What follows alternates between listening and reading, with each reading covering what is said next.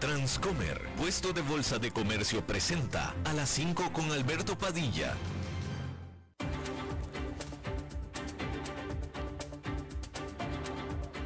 Inicia a las 5 con Alberto Padilla.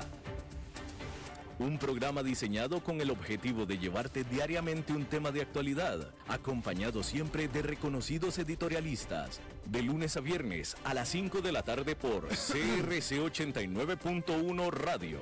A las 5 con Alberto Padilla.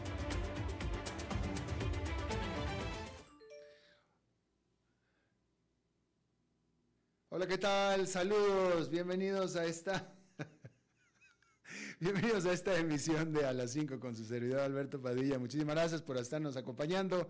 Gracias por estar ahí. Le mando cálidos saludos desde la señal y las instalaciones de CRC 89.1 Radio en San José, Costa Rica, de donde estamos transmitiendo hasta el punto en el tiempo y en el espacio en el que usted nos está escuchando, porque estamos saliendo en diferentes vías simultáneamente. Por ejemplo, en Facebook Live a las, eh, a las 5 con Alberto Padilla. Estamos disponibles en el canal de YouTube de este programa Estamos en podcast, en las más importantes plataformas para ello, como Spotify, Apple Podcast, Google Podcast y otras cinco importantes más. Aquí en Costa Rica, este programa que sale en vivo a las 5 de la tarde se eh, repite todos los días a las 10 de la noche aquí en CRC 89.1 Radio. En esta ocasión me acompaña al otro lado de los cristales tratando de controlar los incontrolables, no con mucho éxito el señor David Guerrero, exacto, porque salió mi tos antes de entrar al aire, ¿verdad? Claro, pues ese fue corto. Si usted escuchó, si usted escuchó mi tos antes de que empezara el programa, era porque el señor Guerrero me tenía el micrófono abierto antes de que empezara el programa. ¿Se llama eso control los incontrolables? No, no, o mala onda. Que yo creo que es mala onda. Eso sí puede ser mala onda. Yo tenía un jefe que me decía que gran parte de los errores que salían al aire en esa de televisión era porque seguramente el director me tenía mala onda. Dice, no, eh, los directores son muy buenos, ellos no, no, se equivocan, te tienen mala onda, me decía mi jefe. Y bueno, eh, aquí el señor David Guerrero, muchos eh, saludos, señor. Bien, y la producción general de este programa, siempre poderosa, desde Bogotá, Colombia, a cargo del señor Mauricio Sandoval, que por cierto, el señor Sandoval, hay que decir, eh, eh, anda haciendo telecommuting, está en teletrabajo, porque él está produciendo generalmente este programa desde sus vacaciones en República Dominicana, a donde le mandamos un fuerte saludo al señor Mauricio Sandoval. Bien, hay que comenzar informándole que en Israel donde después de que por mucho tiempo fue la noticia, pero que después, por supuesto, cambió por la guerra y el ataque de Hamas y después la guerra entre Israel y Hamas, hay que decir que este lunes el juicio por corrupción al primer ministro de Israel, Benjamin Netanyahu, comenzó o se retomó de nuevo después de que tuviera una suspensión y que ésta expirara eh, eh, después que fue una suspensión que se le dio a partir del ataque de Hamas sobre Israel en octubre 7. Nada más que esta suspensión, pues ya se acabó, expiró y ahora sí de nuevo a juicio Benjamin Netanyahu.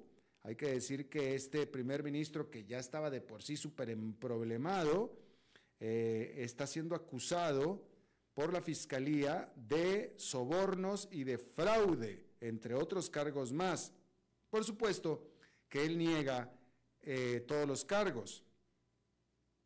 Así es que, pero el punto es que para eh, Benjamin Netanyahu fue eh, negocios como todos los días o volvió a la normalidad de tener que estar defendiéndose en la corte como lo venía haciendo durante los últimos meses. Mientras tanto, en lo que es ya propiamente en el conflicto Israel con Hamas, el cual se retomó después de la tregua, que esta también expirara. Eh, Israel le pidió a los residentes de partes de la ciudad Khan Yunis, que se encuentra en el sur de la Franca de Gaza, que evacúen esa área, que salgan de ahí. Esta ciudad de Khan Yunis se convirtió en el centro de las operaciones terrestres de Israel, las cuales eh, dijeron el, el, domingo, el domingo dijeron, se estaban expandiendo hacia absolutamente todas las zonas del el enclave de Gaza. El Ministerio de Salud de Gaza, que es manejado por Hamas, dijo que más de 15.500 personas han perecido en Gaza desde el 7 de octubre, es decir, desde que comenzó la guerra iniciada por Hamas. en la India, miles de personas fueron evacuadas y muchas más también han muerto con el ciclón Michong, afectando a las costas sureñas de la India con lluvias torrenciales y fuertes vientos huracanados. En la ciudad costera de Chennai, que es un centro importantísimo de manufactura de electrónicos, se han reportado severas inundaciones que han obligado al cierre de varias centros de fabricación de electrónicos, así como también el cierre de operaciones del aeropuerto, que es uno de los más transitados de la India. Se espera que este ciclón continúe moviéndose en esa área durante el martes. En Miami, fiscales federales acusaron a un ex diplomático estadounidense de ser espía a favor de Cuba. Manuel Rocha alguna vez había sido embajador de Estados Unidos en Bolivia y fue acusado con actuar de manera ilegal como agente extranjero, entre otros crímenes más. Las autoridades alegan que este hombre, Manuel Rocha, le dio información falsa a el gobierno de Estados Unidos después de haberse reunido con agentes cubanos en La Habana en el 2017. Aún no se conocen las declaraciones iniciales al respecto de este ex diplomático estadounidense. Y bueno, eh, el gobierno de Venezuela, en esta noticia que, bueno, veremos qué significado tiene, pero que ha, acaparado algunos eh, titulares en el mundo, el gobierno de Venezuela asegura que sus ciudadanos votaron a favor de reclamar la soberanía de la región de Esequibo, esta región rica en petróleo y otros eh, elementos más, que está en disputa con Guyana y que representa dos terceras partes del Estado o del país de Guyana. De acuerdo al gobierno de Cuba, 10 millones 500 mil votantes de los más de 20 millones que son elegibles para votar participaron en el referendo de este domingo. Eso es lo que dice el gobierno de Venezuela, que participaron 10 millones 500 mil votantes. Sin embargo, los reportes de la calle, los reportes de los lugares de eh, votaciones, son de que realmente había muy poca gente en las casillas. Hay que decir que esta región de Esequibo, la frontera entre la frontera en Esequibo entre Guyana y Venezuela ha estado en disputa desde que fue esta frontera delineada en el siglo XIX. La gran pregunta, por supuesto, es qué piensa hacer el gobierno de Venezuela con el disque resultado de este referendo. Disque resultado. haya sido un referendo oficial y haya sido un referendo en el que la mayoría de los que votaron votaron que sí, haya sido eso o no, no importa. No, ¿Por qué no importa? Digo, estamos hablando de una dictadura, si es que no importa lo que diga el pueblo en una dictadura, ¿estamos de acuerdo? No importa. Pero vamos a suponer que sí.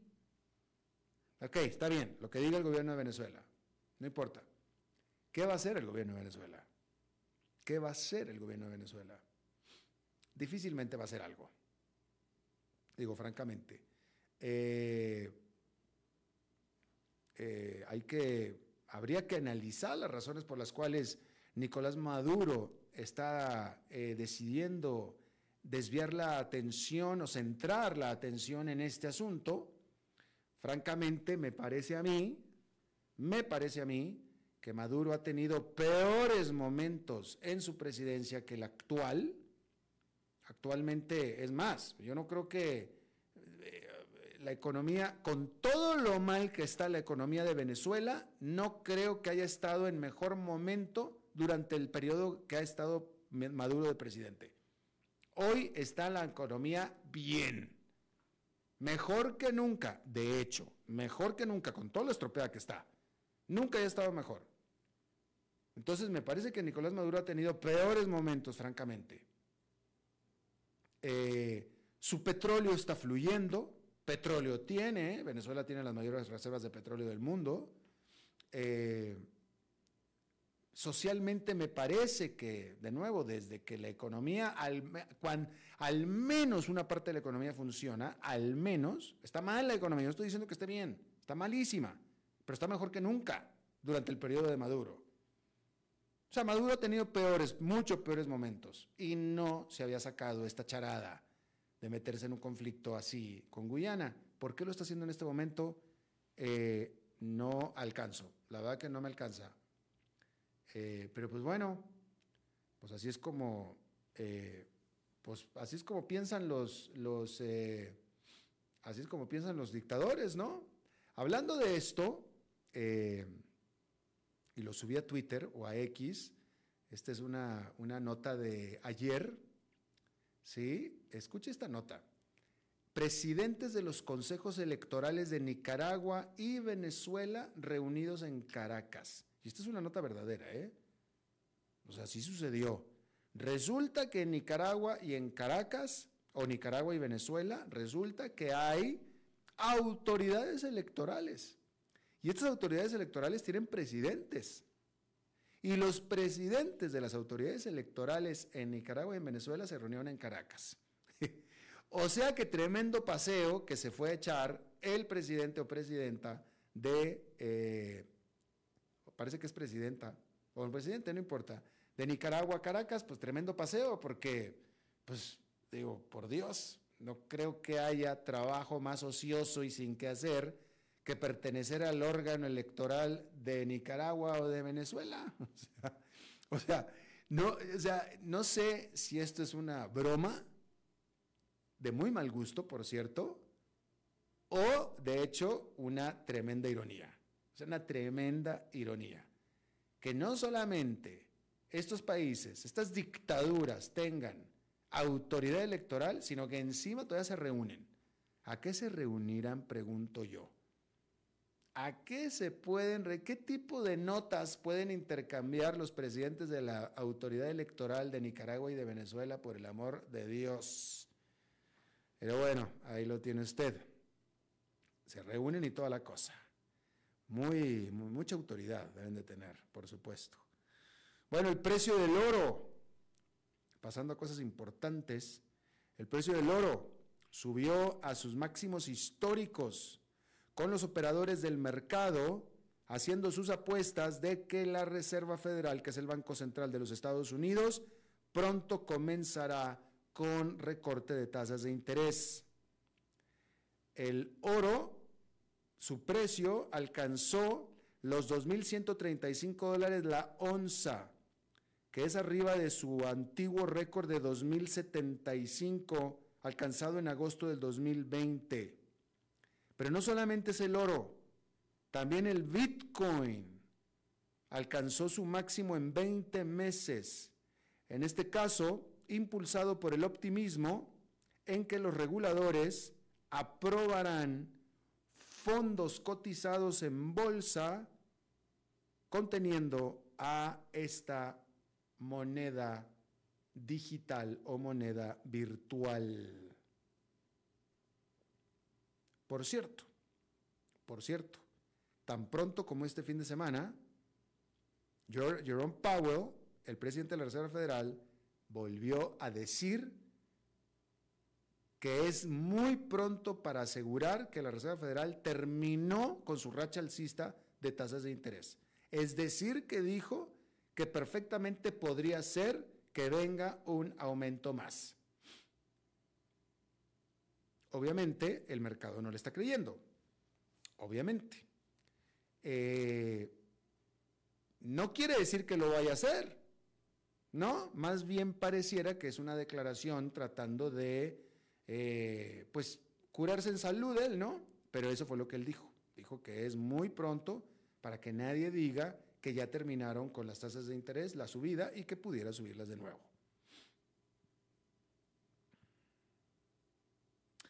Spotify. ¿Usted nos escucha por Spotify? Si nos escucha por Spotify, denos un me gusta, por favor. Si nos escucha en YouTube, también denos un me gusta. Me gusta. Si nos escucha por Facebook, denos un me gusta. Si nos escucha por CRC 89.1 Radio, levante el dedito así de que me gusta y síganos escuchando también. Bueno, Spotify anunció sus planes de recortar 1.500 empleos, esto es la quinta parte de su fuerza laboral, en lo que es de hecho la tercera ronda de despidos en lo que va de este año. Con todo y esto, Spotify ha evitado la sangría de suscriptores que ha afectado a las compañías de descarga de videos. Sin embargo, el jefe de Spotify, Daniel Eck, dijo que la empresa necesita convertirse en más eficiente ante los retos que presenta actualmente, como por ejemplo el fuerte aumento en los costos de capital, o sea, de intereses. Así es que ahí lo tiene usted. Escuche este, esta nota, los osos, osos, un oso, un oso, un oso, han herido o matado a 212 personas en Japón desde abril de este año, que es un récord número, una cifra récord de ataques de estos animales en Japón.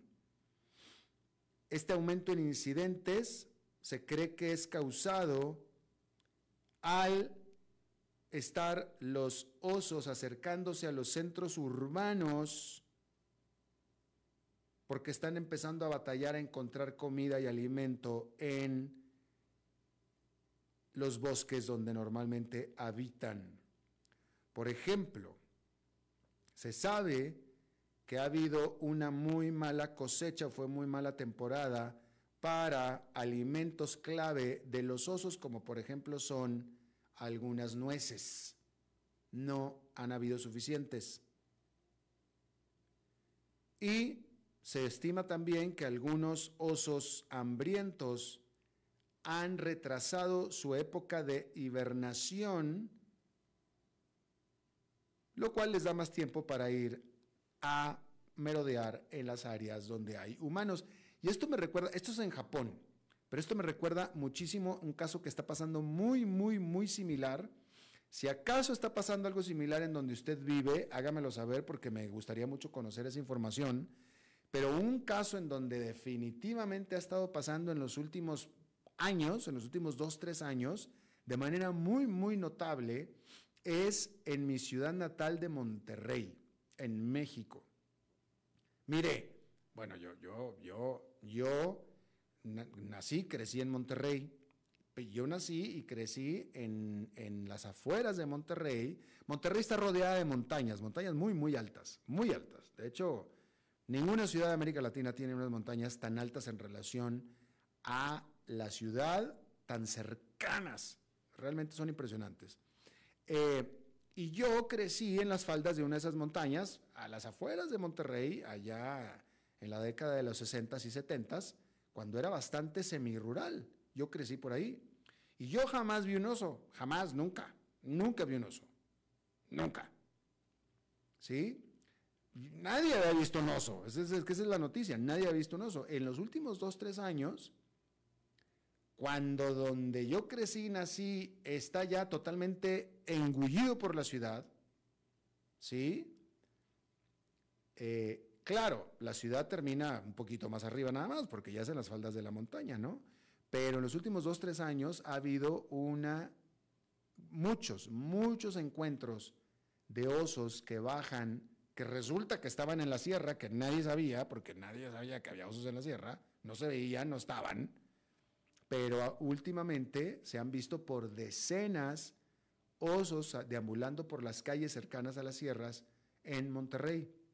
Y por supuesto, todo el mundo daba por sentado que en la sierra, en la montaña, no había comida, entonces estaban buscando comida, porque eh, no es que un oso o dos, no, decenas de osos todos los días bajando de la sierra eh, eh, y esta nota de Japón, pues básicamente lo mismo. Si en alguna otra parte está pasando lo mismo, me encantaría que nos lo dejara saber, sería muy interesante. En otra nota de orden corporativo, increíblemente, digo la verdad que increíblemente, continúan los intentos de consolidación en las grandes aerolíneas de los Estados Unidos. No estamos hablando de las cuatro gigantes de Estados Unidos, pero no dejan de ser aerolíneas importantes. Y es que Alaska Airlines acordó comprar a Hawaiian Airlines en una operación de 1.900 millones de dólares en efectivo y en deuda.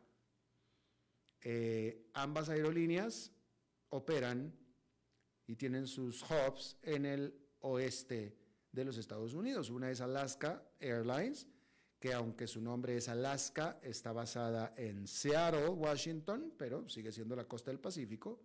Y la otra es Alaska, la otra es Hawaiian, que bueno, pues esa sí está en Hawái.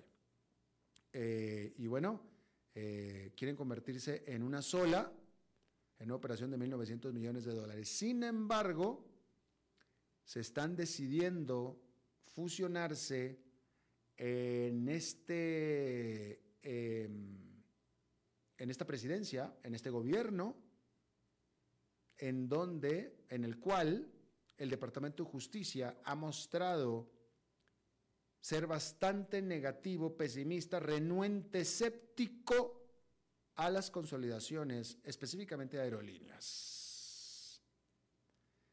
Eh, porque, por ejemplo, si usted se acuerda, eh, American Airlines y JetBlue habían también querido tener una asociación y el Departamento de Justicia dijo no.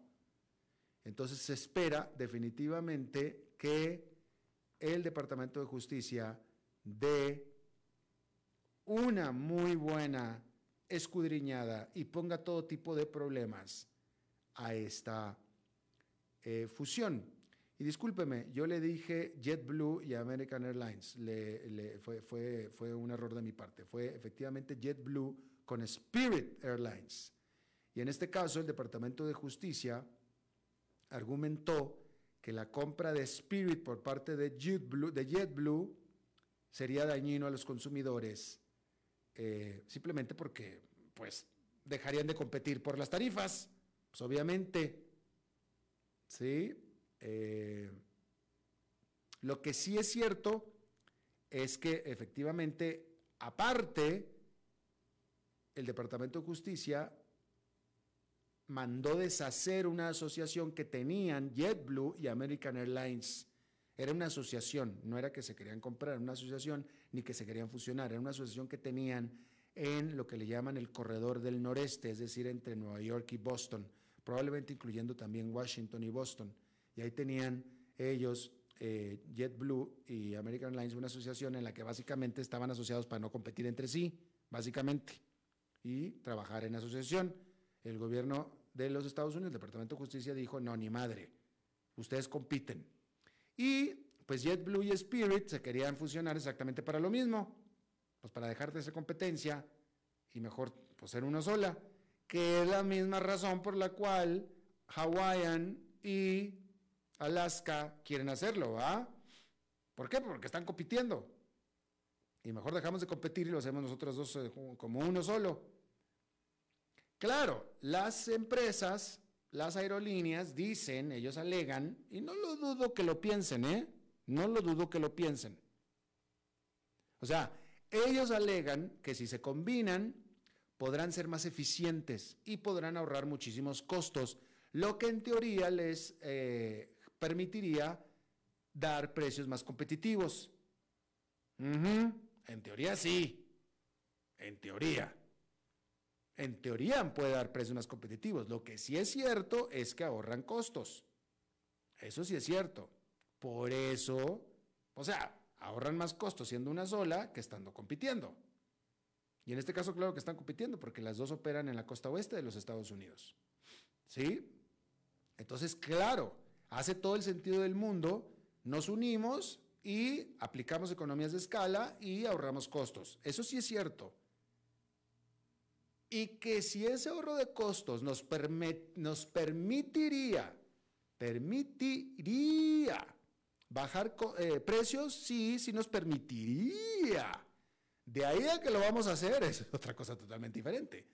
Y no lo vamos a hacer si no tenemos que hacerlo. Yo ahorita tengo que bajar precios porque tengo al desgraciado de Alaska Airlines o al de Hawaii Airlines compitiéndome, por eso tengo que bajar precios. Pero si estamos juntos, ya no bajo nada, pues ¿qué voy a andar bajando? Lo único que bajo son costos. Y pues es que así es como funcionan estas cosas. Para eso existe el regulador, para que les digan, no, mijito, no, pues ya, ya estamos viejos aquí todos, va. Y ya sabemos que sí, efectivamente, tú quieres ahorrar costos, sí, ya sabemos pero no vas a bajar precios. Eso también ya lo sabemos. Así es que, eh, no, pues ni modo. ¿Quisiste ser aerolínea competidora de Hawaiian? Pues sigue siendo aerolínea competidora de Hawaiian. Si eh, estas dos aerolíneas, si una estuviera en una parte del país y la otra en otra completamente diferente, es decir, si Alaska fuera de la costa este, de los Estados Unidos, a lo mejor el Departamento de Justicia no tendría tanto problema. Es decir, déjenme se lo pongo de esta manera, JetBlue, que no permitió que comprara a Spirit. ¿Por qué quería comprar Spirit? Pues porque estaban operando más o menos en la misma área, quería eliminar la competencia. Bueno, si JetBlue fuera la que quisiera comprar a Hawaiian, que JetBlue está basada en Nueva York, ah, pues ahí sí seguramente el gobierno no va a decir nada. Pues no, pues una está basada en Nueva York, con el joven Nueva York que opera allá en la costa este, y la otra está en Hawái, pues nada que ver. Nada más que esas no, se van a fusionar, ¿verdad? Porque no tienen ninguna, no tienen ningún costo que ahorrar fusionándose. ¿No? Entonces sí, efectivamente, efectivamente, yo que soy totalmente pro mercados abiertos, porque yo lo soy, pero claro, hay que haber un control, hay que haber una supervisión, porque sí, es cierto, la búsqueda de eficiencias puede llevarnos a generar actividades eh, o prácticas monopólicas, pues sí, sí. Y la verdad que los empresarios, los estrategas, los financieros pierden de vista eso, ¿ah? que ellos en su vida lo van a aceptar, pues nunca lo van a aceptar, pero no, es que mira, que vamos a ahorrar costos y que más eficientes. Sí, sí, cierto, sí, y estoy seguro que tú lo ves así. Y estoy seguro que no estás pensando en un monopolio, no estás pensando en, en subir precios, seguramente. Pienso en tu bondad, pero el punto es que a la hora de la hora vas a bajar costos, vas a ser eficiente y todo, pero no vas a bajar precios. No si no tienes que, porque nadie lo haría. Absolutamente nadie lo haría si no tienes que hacerlo. Y en este caso seguramente no tendrían que hacerlo.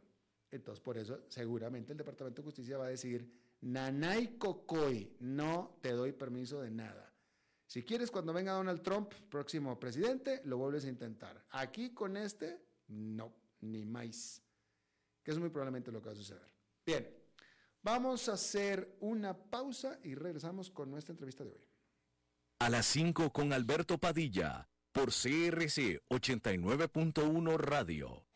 Ok, ya te has reído con nosotros, has aprendido con nosotros y nos hemos conocido más, pero es hora de ponernos serios. El mejor momento para invertir fue hace 10 años y el segundo mejor momento para hacerlo es hoy. Entra a transcomer.com, convertite en un inversionista y transforma tu destino. Transcomer, puesto de bolsa de comercio. Construyamos juntos su futuro. Somos expertos en eso.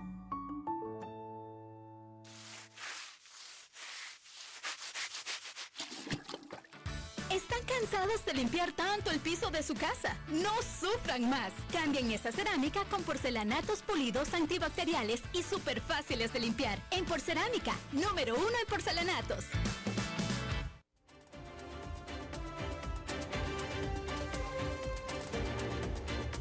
Seguimos escuchando a las 5 con Alberto Padilla.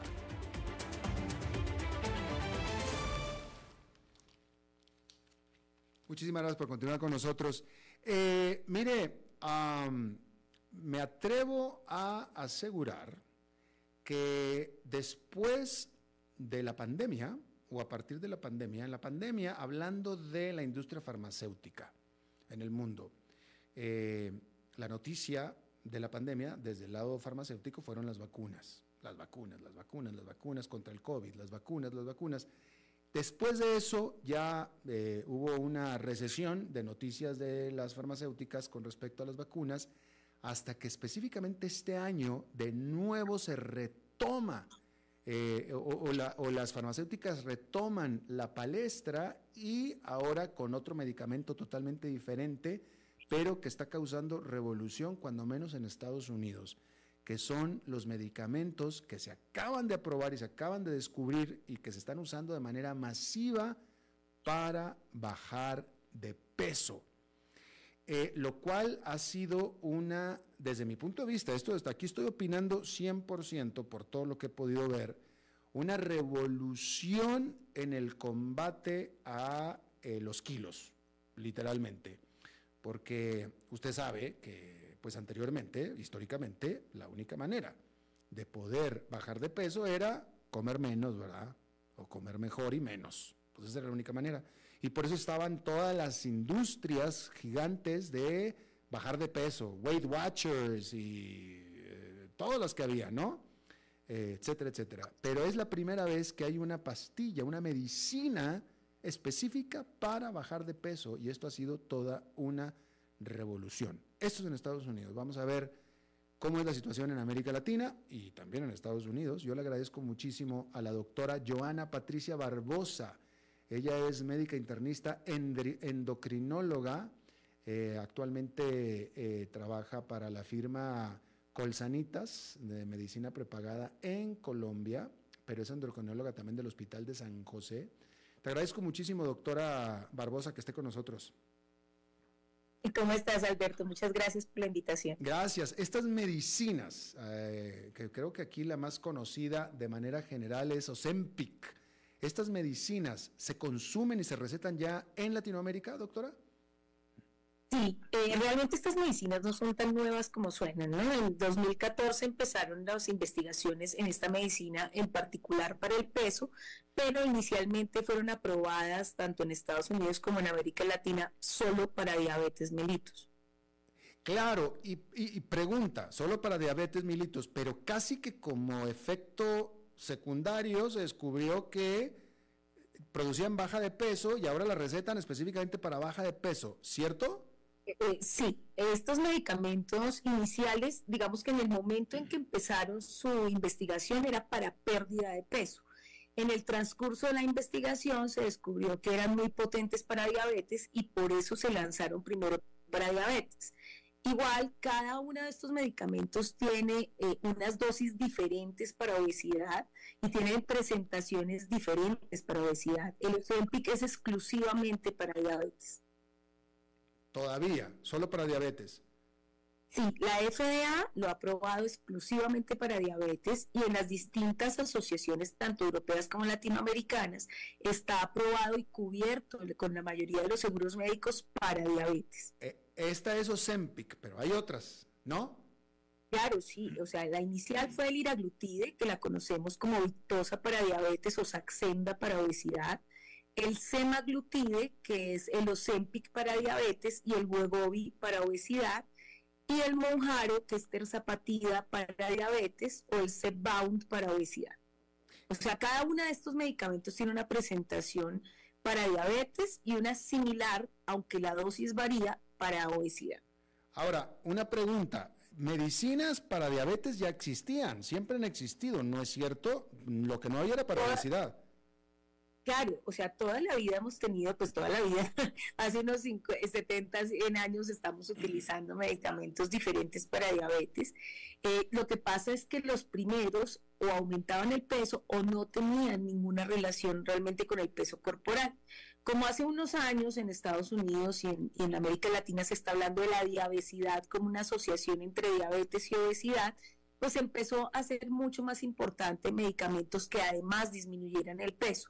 El primero de esos fue la metformina, que la usamos como base de tratamiento de diabetes, y posteriormente empezaron a presentarse otros medicamentos que o no influenciaban con el peso o bajaban muy poco el peso corporal.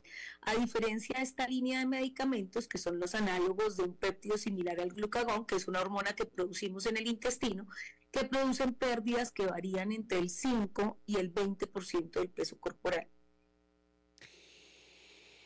No suena mucho, ¿no? Si alguien está muy gordo y baja un 20%, pues sigue siendo gordo, ¿no?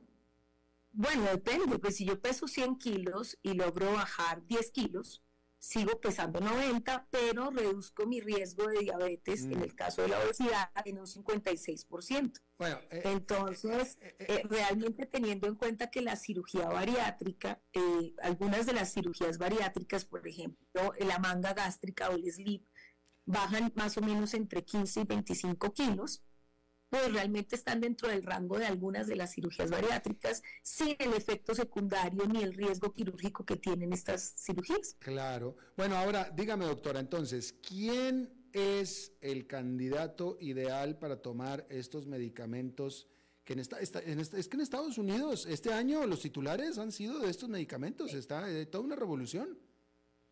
Realmente en Estados Unidos entre 2020 y 2023 ha aumentado en 300% la venta de estos medicamentos, mucho más desde el año pasado a raíz de que en la gala Met eh, Kim Kardashian apareció más delgada y comentó que era a través de los Empic y esto se hizo una bomba y se consideró el medicamento milagro en Hollywood y empezó a venderse de manera pues absurda, tan es así que han aumentado en 50% el costo de las acciones del laboratorio que, que produce los EMPIC. Ya salió el peine, es que vamos a, todo terminó en las Kardashians, ¿ah? ya salió. Ya salió el peine. Oiga, pero dígame entonces, ¿quién es el candidato ideal para estos eh, eh, medicamentos? Primero que nada, tiene que ser alguien que sea gordo, quiero pensar. ¿Quién es gordo? ¿Quién exactamente es gordo? Digamos que en este momento estos medicamentos tienen un, blanco un target que es pacientes con un índice de masa corporal de 30 que tengan por lo menos una complicación eh, por obesidad que sea susceptible de mejorar al bajar de peso. O sea, pacientes con un índice de masa corporal de 30 que tienen diabetes, que tienen hipertensión, que tienen hipercolesterolemia serolemia, apnea del sueño, eh, artrosis, una condición que al bajar de peso pueda mejorar. Entonces, esos son los medicamentos, o sea, los pacientes ideales para el medicamento. Cuando hablamos de la presentación para obesidad, ¿no? Eh, para diabetes, pues son pacientes diabéticos que además son obesos. Eh, Doctora, a ver, déjeme, voy a tratar de hacer esta pregunta lo mejor posible, sobre todo viniendo de alguien como yo, que yo no tengo sobrepeso y nunca he tenido sobrepeso. Y yo entonces debo de aclarar que por más que trato de ser empático, pues no pues soy empático, pero pues tampoco, como nunca he tenido ese problema, he tenido muchos problemas, pero ese no, entonces no puedo relacionarme por más que quisiera. Entonces, habiendo aclarado eso, eh, como yo no he tenido problemas de peso nunca en la vida, este, pregunto yo, yo hago ejercicio y pues, yo, a mí me gusta hacer ejercicio y muchas cosas, pero, em, em, o sea, pregunta, todo el que tiene sobrepeso, es pregunta, ¿eh? pudiera, pudiera aplicarse más, comer mejor, hacer ejercicio y bajar bastante de peso si lo hiciera, ¿cierto? Por supuesto, o sea, es que la base del tratamiento, inclusive para los pacientes que utilizan estos medicamentos, es los cambios de estilo de vida. O sea, sin cambio de estilo de vida, usted puede gastar lo que quiera utilizando un medicamento inyectable, puede tener una pérdida de peso reducida, pero nunca va a obtener la meta si no cambia el estilo de vida. Entonces, entonces viene la, la pregunta de seguimiento. La gran mayoría, o muchos, o todos, los que tienen sobrepeso crónico, es que no se aplican, no quieren en realidad bajar de peso, no quieren eh, eh, cambiar el estilo de vida para bajar de peso? No, la obesidad es multifactorial, no siempre eh, digamos que el obeso es necesariamente el que come más. Tenemos algunos problemas hormonales, tenemos adicionalmente factores genéticos, factores ambientales que pueden producir el aumento de peso. Pero eh, sin embargo, una persona que se pone muy juiciosa, pues con dieta, ejercicio, necesariamente baja de peso. Puede que no baje lo que quiere bajar. Hay personas que pues eh, tienen una expectativa muy alta de pérdida de peso eh, y pues cuando hacen dieta, ejercicio, quieren bajar en los primeros seis meses, no sé, 30, 40 kilos y pues eso no es la pérdida de peso normal de una persona que hace dieta y ejercicio. Normalmente se pierden 4 kilos por mes. Entonces, por supuesto, pues estas personas que pesan 100, 120 kilos, pues no van a bajar de peso de una manera rápida y eso lo tienen que entender porque muchos bajan los brazos o tiran la toalla, como diríamos aquí en Colombia, cuando ven que no han bajado lo que quisieran bajar en un tiempo muy corto. Claro. ¿Qué tanto eh, usted que tiene experiencia en esto, eh, porque de nuevo, volviendo al punto de que si cambias el estilo de vida, cambias tu peso, cambias tu manera de comer, cambias tu peso, haces ejercicio, cambias tu peso, ¿qué tanto es un factor psicológico en la gente que nomás no cambia de estilo de vida y no hace nada por bajar de peso?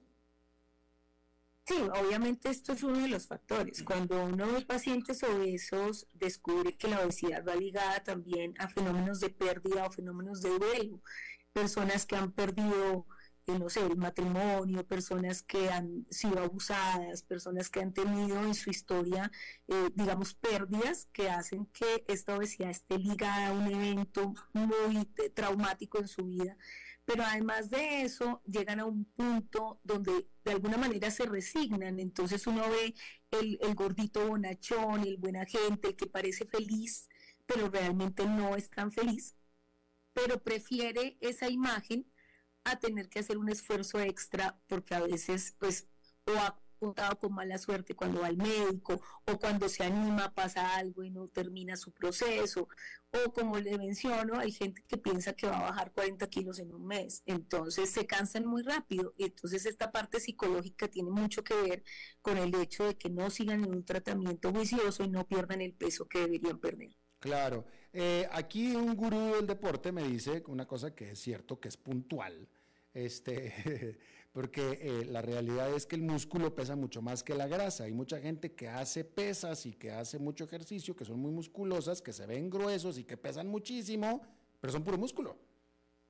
Por supuesto, nosotros, eh, por lo menos, eh, digamos que hay un grupo de endocrinología que está en desacuerdo con medir la obesidad solo con el índice de masa corporal, que es la relación peso-talla, porque precisamente en estas personas eh, que tienen mucho músculo, personas que manejan el fisicoculturismo, pues esta relación es inválida. No, todos los que medimos lo mismo, pesamos lo mismo. Hay muchos factores que son diferentes, entonces, digamos que enmarcar a una persona en obesidad por un índice de masa corporal, pues e, escapa muchos otros factores que son más importantes. De por sí, este índice de masa corporal no se puede realizar ni en mujeres embarazadas ni en fisicoculturistas porque pues no se correlaciona realmente con lo que claro. con las otras personas. ¿no? Bueno, claro, y, de hecho se da el caso de que empiezas a bajar grasa, pero ganas músculo y estás pesando más que antes. O pesas lo mismo, entonces la persona dice no he perdido peso.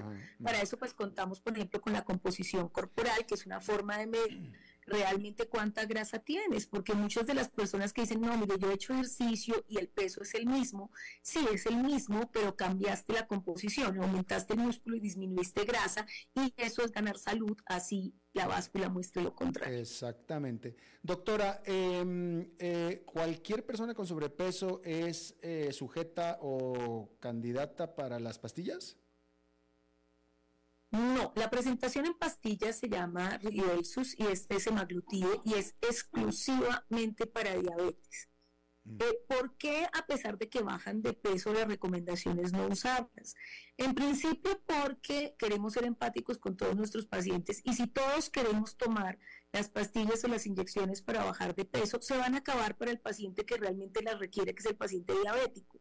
Pero además de eso, estos medicamentos usados digamos que automedicados y adicional por tiempos prolongados, también tienen efectos secundarios que eh, pueden ser de magnitudes más grandes. Estos medicamentos están ligados con el aumento de riesgo de cáncer de tiroides, de insuficiencia renal y hepática. Y adicionalmente a eso, pues si yo no necesito el medicamento por largos tiempos, no debería usarlo. Los eh, manejos de obesidad son relativamente cortos y estos medicamentos están autorizados en uso a largo plazo solo para diabetes. En todas las pastillas que estamos conociendo que son para bajar de peso, todas son para diabetes. No, estamos hablando exclusivamente de los análogos del GLP-1 del péptido similar al glucagón, quiere decir los más conocidos, los que ahora están en venta, que son el Ozempic, la Victosa, la Saxenda, el Monjaro, esos medicamentos. Para obesidad hay más medicamentos. Está el Orlistat, que lo conocemos hace más de 20 años, que lo que hace es inhibir la absorción de grasa a nivel intestinal. Está en Estados Unidos, por ejemplo, asociaciones de topiramato, que es un anticonvulsivante, eh, con eh, bupropión, que es depresivo. Hay algunas combinaciones eh, con fentermina, con medicamentos que tienen otras presentaciones orales, ¿no? Estos medicamentos de los que estamos hablando, solo hay una presentación oral eh, de los análogos de GLP-1, que son estos que hablamos de medicamentos milagro, entre comillas, que es exclusiva para diabetes. Las presentaciones para obesidad son inyectables. o sea que la Kardashian tiene, tenía diabetes o tiene diabetes? Por supuesto que no. Usó el Ozempic para bajar de peso y eh, obviamente al mencionar que lo había usado para bajar de peso, se disparó la venta de Ozempic, pero el Ozempic es un medicamento exclusivo para diabetes. La presentación de semaglutide, que es el, nombre genérico o el nombre farmacéutico del Ozempic, es Wegovy, y no está autorizado en la mayoría de países todavía, porque incluso hay estudios eh, que finalizan el próximo año o algunos en 2025, pero eh, por lo menos en, Colombia ya está más o menos establecida la fecha de llegada al Wegovy y hay otros países donde ya está establecida cuando eh, la empresa farmacéutica va a distribuir la presentación de obesidad de este medicamento. Pero el Ozempic como marca solo está autorizado para diabetes. Y usted me dijo al principio que ustedes nada más recetan la pastilla ligada o acompañada con un cambio de estilo de vida, ¿cierto? Por supuesto. Entonces, o sea, ¿cómo, entonces, ¿cómo podemos saber qué es lo que te está haciendo bajar de peso? ¿El cambio de vida o la pastilla? Las dos cosas. O sea, el medicamento lo que hace es retardar el vaciamiento gástrico. Al retardar el vaciamiento gástrico, tú te vas a sentir lleno todo el tiempo.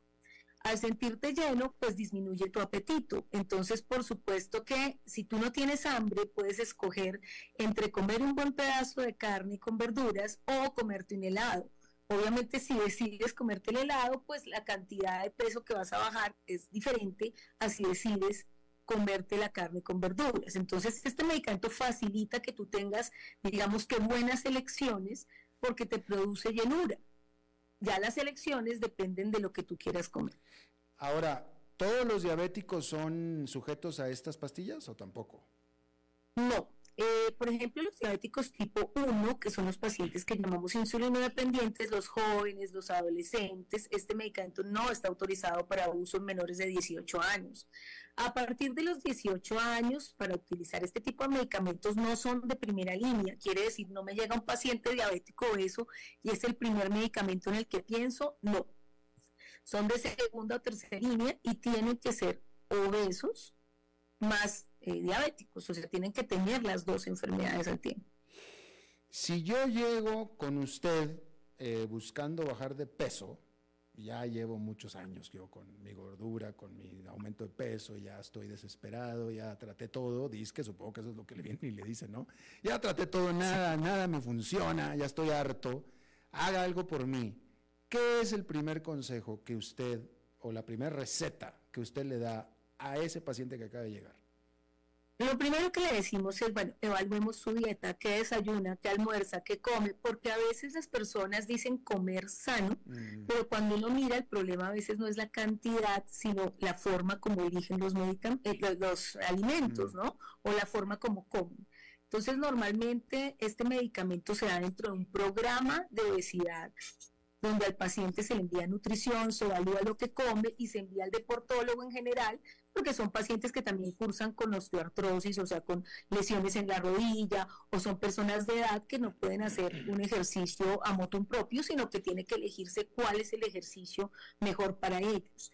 Pero eh, esto viene ligado todo, no viene suelto. La mayoría de las personas que lo utilizan suelto sin dieta y ejercicio se lo han automedicado y lamentablemente en Latinoamérica estos, estos medicamentos se vuelven de venta libre.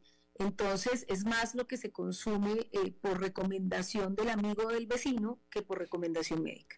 Claro. Eh, una pregunta, eh, habemos gente como yo, que hemos sido flaco, delgado toda la vida, toda la vida, yo de niño fui flaquito y ahora soy pues, simplemente delgado, ¿no?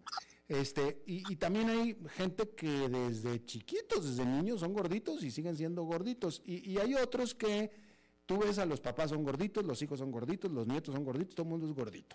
Pregunta, ¿uno, ¿alguien puede ser naturalmente gordo o es que la mala dieta se, se corre en familia de arriba para abajo?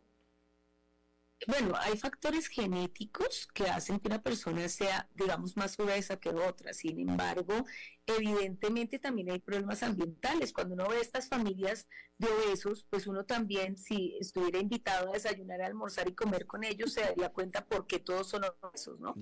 El papá es obeso, la mamá es obesa, pues le sirven a los niños un consumo calórico más alto, entonces el niño es obeso y se perpetúa de alguna manera esa forma de comer pero eh, también uno tiene que eh, tener en cuenta que también hay, una parte de la obesidad que es genética.